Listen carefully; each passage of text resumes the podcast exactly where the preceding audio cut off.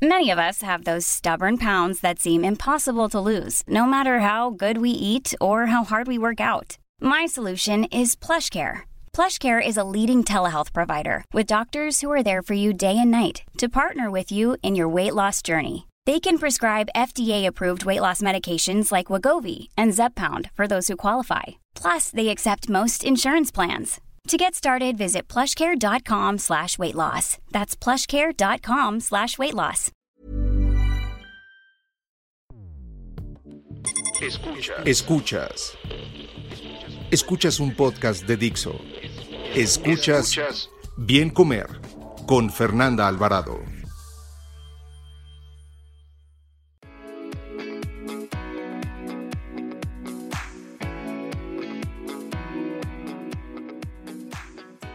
Sean ustedes bienvenidos a un podcast más del bien comer y el número 97. Ya vamos por los 100. Muchísimas gracias. Y en esta ocasión me acompaña una nutricionista muy, muy, muy, pues galardonada por su blog y, yo me siento muy, muy feliz de tenerla porque eh, le comentaba justamente a nuestra invitada que pocos son los especialistas de otros países que acompañan el bien comer y en esta ocasión pues me siento muy feliz de tener a Margarita Ribot. Ella es coach en nutrición y salud y actualmente está completando su maestría en ciencias en alimentación, nutrición y salud en la Universidad de Dublín para ser nutricionista registrada en el Reino Unido e Irlanda. Es la autora del galardonado blog, como les comentaba, Tasty Mediterráneo y bueno, ha hecho muchísimas cosas, ha colaborado con la FAO, es considerada una influencer de Alimentación y Salud por el Consejo Europeo de Información Alimentaria. En fin, eres una crack. Bienvenida, Margarita. Muchísimas gracias, Fer. un placer estar aquí contigo. Un dato, un dato. La transformación a dietas saludables en el 2050 requerirá grandes cambios dietéticos que hay que adaptar a cada contexto, ya que muchas poblaciones se enfrentan a significativas cargas tanto de sobrepeso como de desnutrición. Pareciera que el término dieta sostenible está de moda y ojalá se pusiera, porque a mí me gustaría que más profesionales de la salud eh, pues pusieran el dedo en el renglón sobre el tema. Y justamente en este contexto inusitado de pandemia y preocupación creciente por la salud, el bienestar y sobre todo por el medio ambiente alrededor del mundo, la iniciativa Yogurt Nutrition congregó a científicos de todo el mundo en un evento en línea, obviamente, porque en estos tiempos, que eh, le titularon Comer para proteger nuestra salud y la del planeta. Aquí hubo tres interesantes charlas de las cuales me gustaría destacar junto con Margarita algunos de los puntos importantes en relación a esta estrecha relación que existe entre dieta, salud y medio ambiente. Bienvenida otra vez Margarita y, pues me gustaría comenzar preguntándote por qué hoy en día tenemos que poner una mayor atención y optar por una dieta sostenible. Bueno, primero si quieres definir qué es una dieta sostenible, ¿no?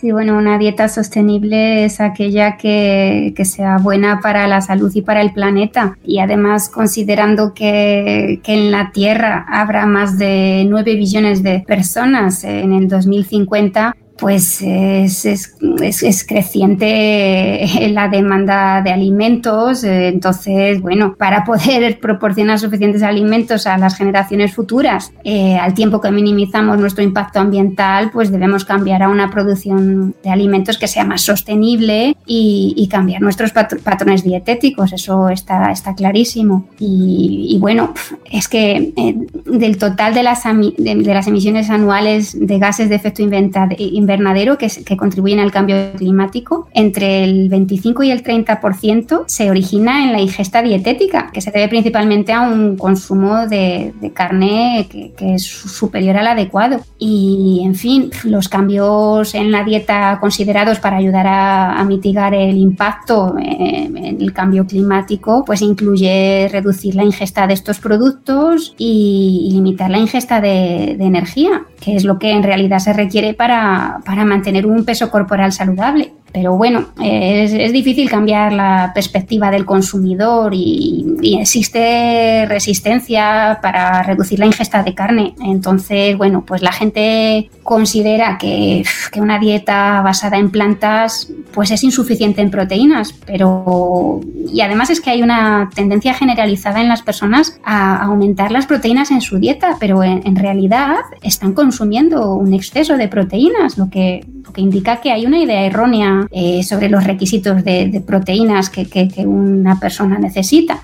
Y, en fin, desde, desde una perspectiva ambiental, aspectos como el método de cultivo, eh, la región geográfica, el método de transporte, las condiciones de cultivo, todo afecta fuertemente el impacto ambiental de, de los productos alimenticios. Y bueno, eh, desde una perspectiva nutricional, cualquier cambio en la dieta eh, debe considerarse en el, en el contexto de toda la dieta, junto con las posibles consecuencias nutricionales para la salud. Claro, a mí fíjate que ahora digo, eh, retomando un poquito lo de lo, que estuvimos escuchando en el simposio, a mí me, me asombraba la cantidad de alimentos que no deberíamos de consumir tanto como es el caso de los alimentos de origen animal y obviamente, bueno, algo que ya sabemos, azúcares, ¿no? Y, ciertos tipos de, de, hidratos de carbono. Pero en la cuestión de la carne, y lo dijiste muy bien, Margarita, mucha gente cree que necesitamos sí o sí consumir carne para gozar de una buena salud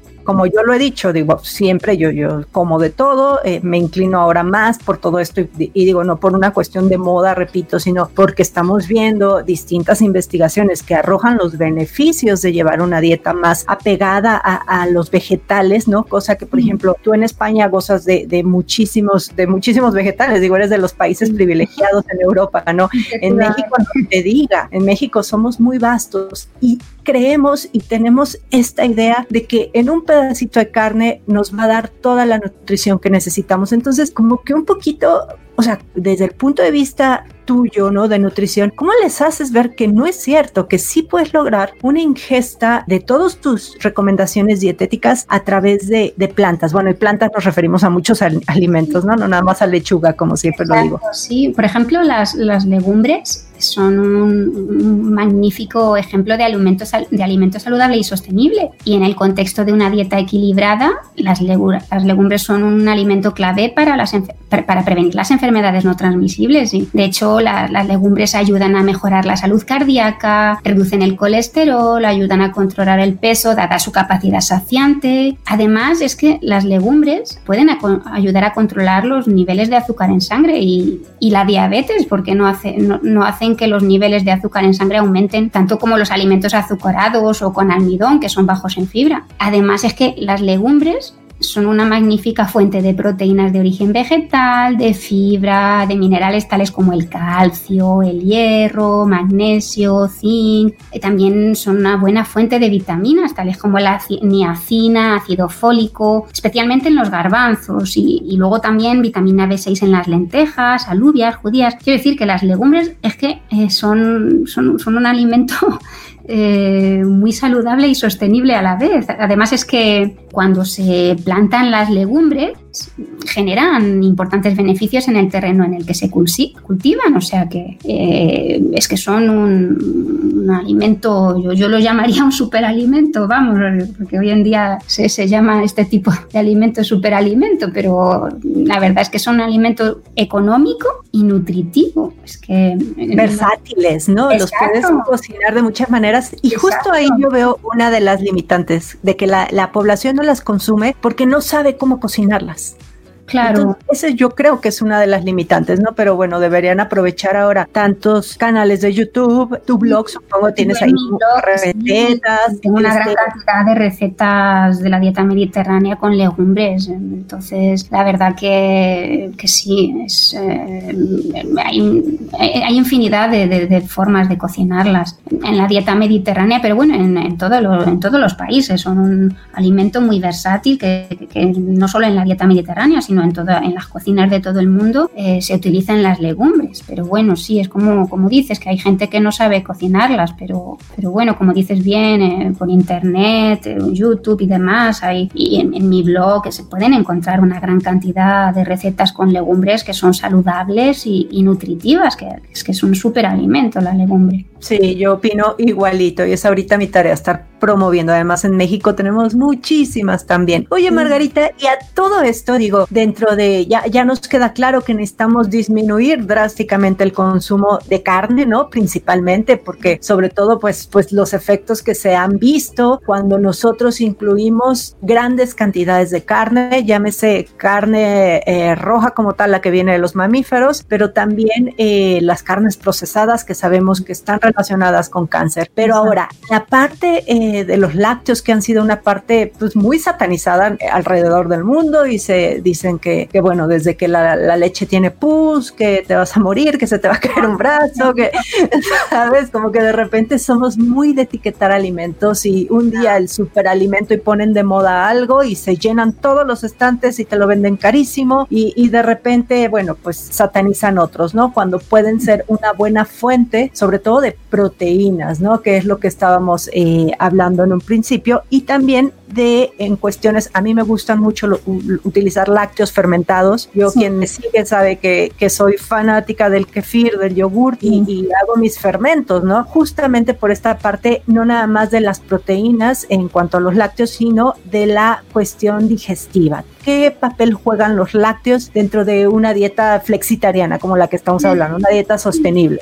Sí, yo, vamos, los productos lácteos es que eh, no son solo un alimento rico en nutrientes, sino que, bueno, en realidad tienen una huella ambiental más baja que la carne de vacuno, ¿sabes? Y, bueno, además es que son, sus proteínas son de alta calidad, los productos lácteos contienen altas cantidades de calcio, de yodo, magnesio y vitaminas tales como la, la B2 y la B12. Entonces, bueno, los nutrientes de los productos lácteos son un contribuyente clave a las, para satisfacer las las necesidades nutricionales y, y bueno, pues no, no, sorprende que se recomienden a diario por casi todas las, las guías alimenticias para, para lograr dietas saludables. Ya, entonces tú no eres de, de, de, las nutriólogas que está en contra y que sataniza a todos los lácteos por igual, ¿no? Yo creo que también depende mucho de tolerancias, depende sí. mucho de gustos, ¿no? Sí, y habrá quien no, pero habrá quienes, si tú no tienes ninguna intolerancia y además hablando, por ejemplo, del yogurt, que suele ser muy, muy digerible por esta parte eh, de la fermentación, que digamos que,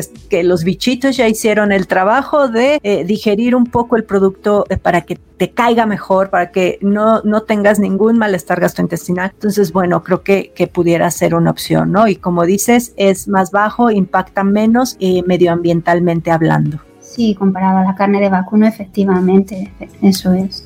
Oye, y ahora hablando un poquito de, de, siguiendo en esto, ¿tú qué opinión tienes sobre la inclusión de bebidas vegetales en, en, este tipo de dietas, ¿no? Mucha gente sustituye, habrá quien no le caiga bien la leche, que sea eh, mal digestor de la lactosa y que ni siquiera tolere el yogurt y pues no pueda consumirlos, ¿no? Entonces, esta parte de las bebidas vegetales, ¿qué opinión merece? Eh, bueno, pues eh, la, las alternativas vegetales, eh, bueno, las bebidas vegetales ayudan a reducir el impacto ambiental, pero, pero también es importante examinar su, sus nutrientes y, las implicaciones que tiene para la nutrición y la salud. Y, y la mayoría de las bebidas vegetales tienen menos proteínas y grasas, pero también menos hidratos de carbono que la leche. Y bueno, las excepciones son pues las bebidas las bebidas de avena, que contienen mucho más hidratos de carbono, y las bebidas de soja, que contienen una cantidad de proteína similar a la de la leche de vaca. Pero bueno, si se enriquecen las alternativas vegetales para la gente que tenga intolerancia a la lactosa y demás, eh, para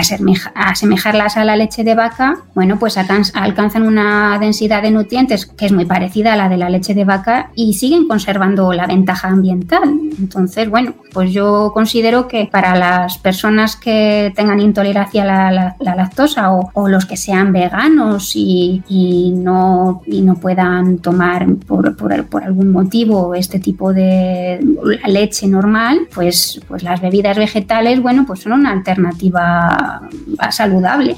Y, y, fíjate que también, eh, digo, aquí lo único que, que, resaltaría yo por mi parte sería que, pues, considerar que no es lo mismo, ¿no? Un lácteo es un tipo de alimento, una bebida vegetal es otro tipo de alimento porque la gente suele confundirse, entonces ya suele, si bien se le conoce como leche de arroz o leche de avena, ok, pero no es una leche como tal con las características, la cantidad de proteína, en fin, son dos bebidas totalmente distintas y en lo personal lo único que yo recomendaría es que, que se fijen, número uno, que en los ingredientes solamente tenga eh, pues eh, el, el, el, origen de la bebida, ¿no? Si es este una leche de soya, pues solamente tendrá la soya y si acaso muchas veces, eh, como bien dices, yo recomiendo que estén fortificadas con alguna vitamina, en fin, ¿no? Pero y preferentemente, aquí es a lo que quiero llegar, que no tengan azúcar añadida. Pero, pero bueno, Margarita, se nos fue el tiempo rapidísimo. Yo espero que pronto vuelvas otra vez con más consejos, pero me gustaría cerrar este bloque con algunas recomendaciones para los que nos escuchan y que quieran convertirse, decir, ¿sabes qué? Si le quiero bajar al consumo de carne, quiero eh, pues tener una dieta más sostenible, tanto para mi salud como para el medio ambiente. ¿Qué les recomendarías hacer? Mm, pues bueno, eh, por mi parte yo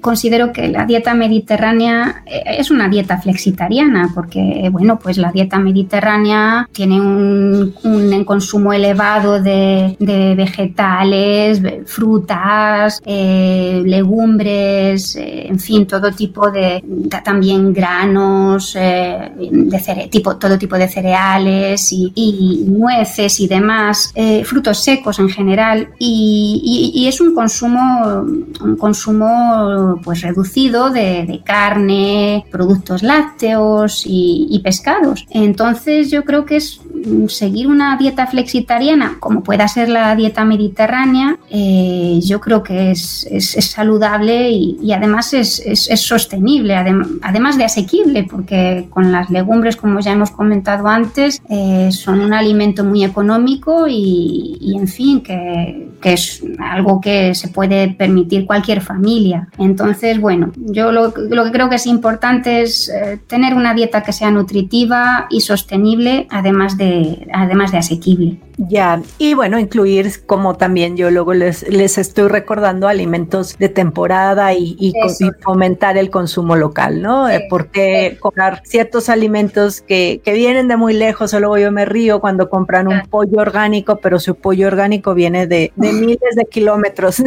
Entonces, sí, como para qué, si, si aquí tenemos muchísimos alimentos, en tu caso también, como te dije, eres de los países privilegiados de Europa, y, y pues qué mejor que aprovechar todo lo que la madre naturaleza nos va dando de acuerdo a la temporada. Es comer local y, y, de, y de temporada, como bien has dicho, Fer.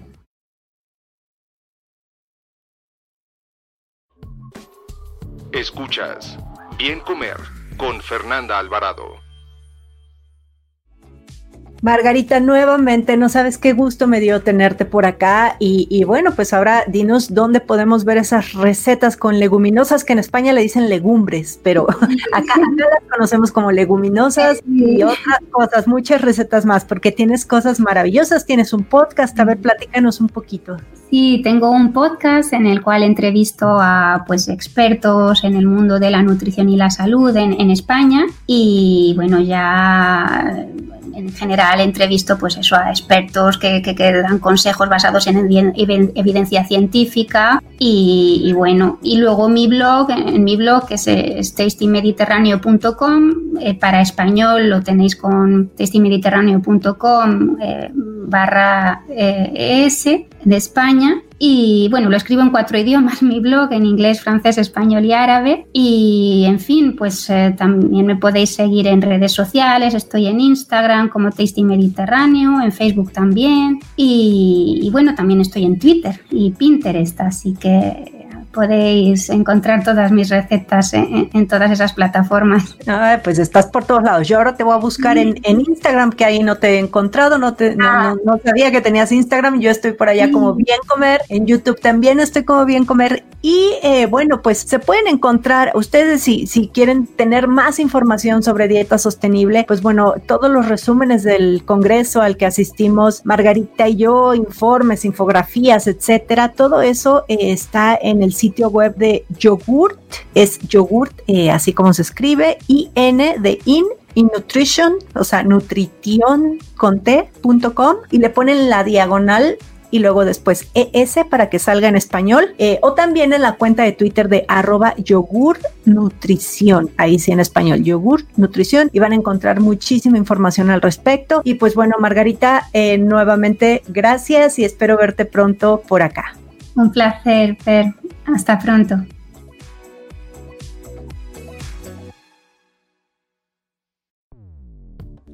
Dixo presentó Bien Comer con Fernanda Alvarado. La producción de este podcast corrió a cargo de Verónica Hernández. Coordinación de producción, Verónica Hernández. Dirección General, Dani Sadia. Las opiniones expresadas en este programa no pretenden sustituir en ningún caso la asesoría especializada de un profesional. Tanto las conductoras como Dixo quedan exentos de responsabilidad por la manera en que utilizan la información aquí proporcionada. Todas las opiniones son a título personal. Ever catch yourself eating the same flavorless dinner three days in a row? Dreaming of something better? Well, HelloFresh is your guilt-free dream come true, baby. It's me, Kiki Palmer. Let's wake up those taste buds with hot, juicy pecan crusted chicken or garlic butter shrimp scampi. Mm. Hello Fresh. Stop dreaming of all the delicious possibilities and dig in at HelloFresh.com. Let's get this dinner party started.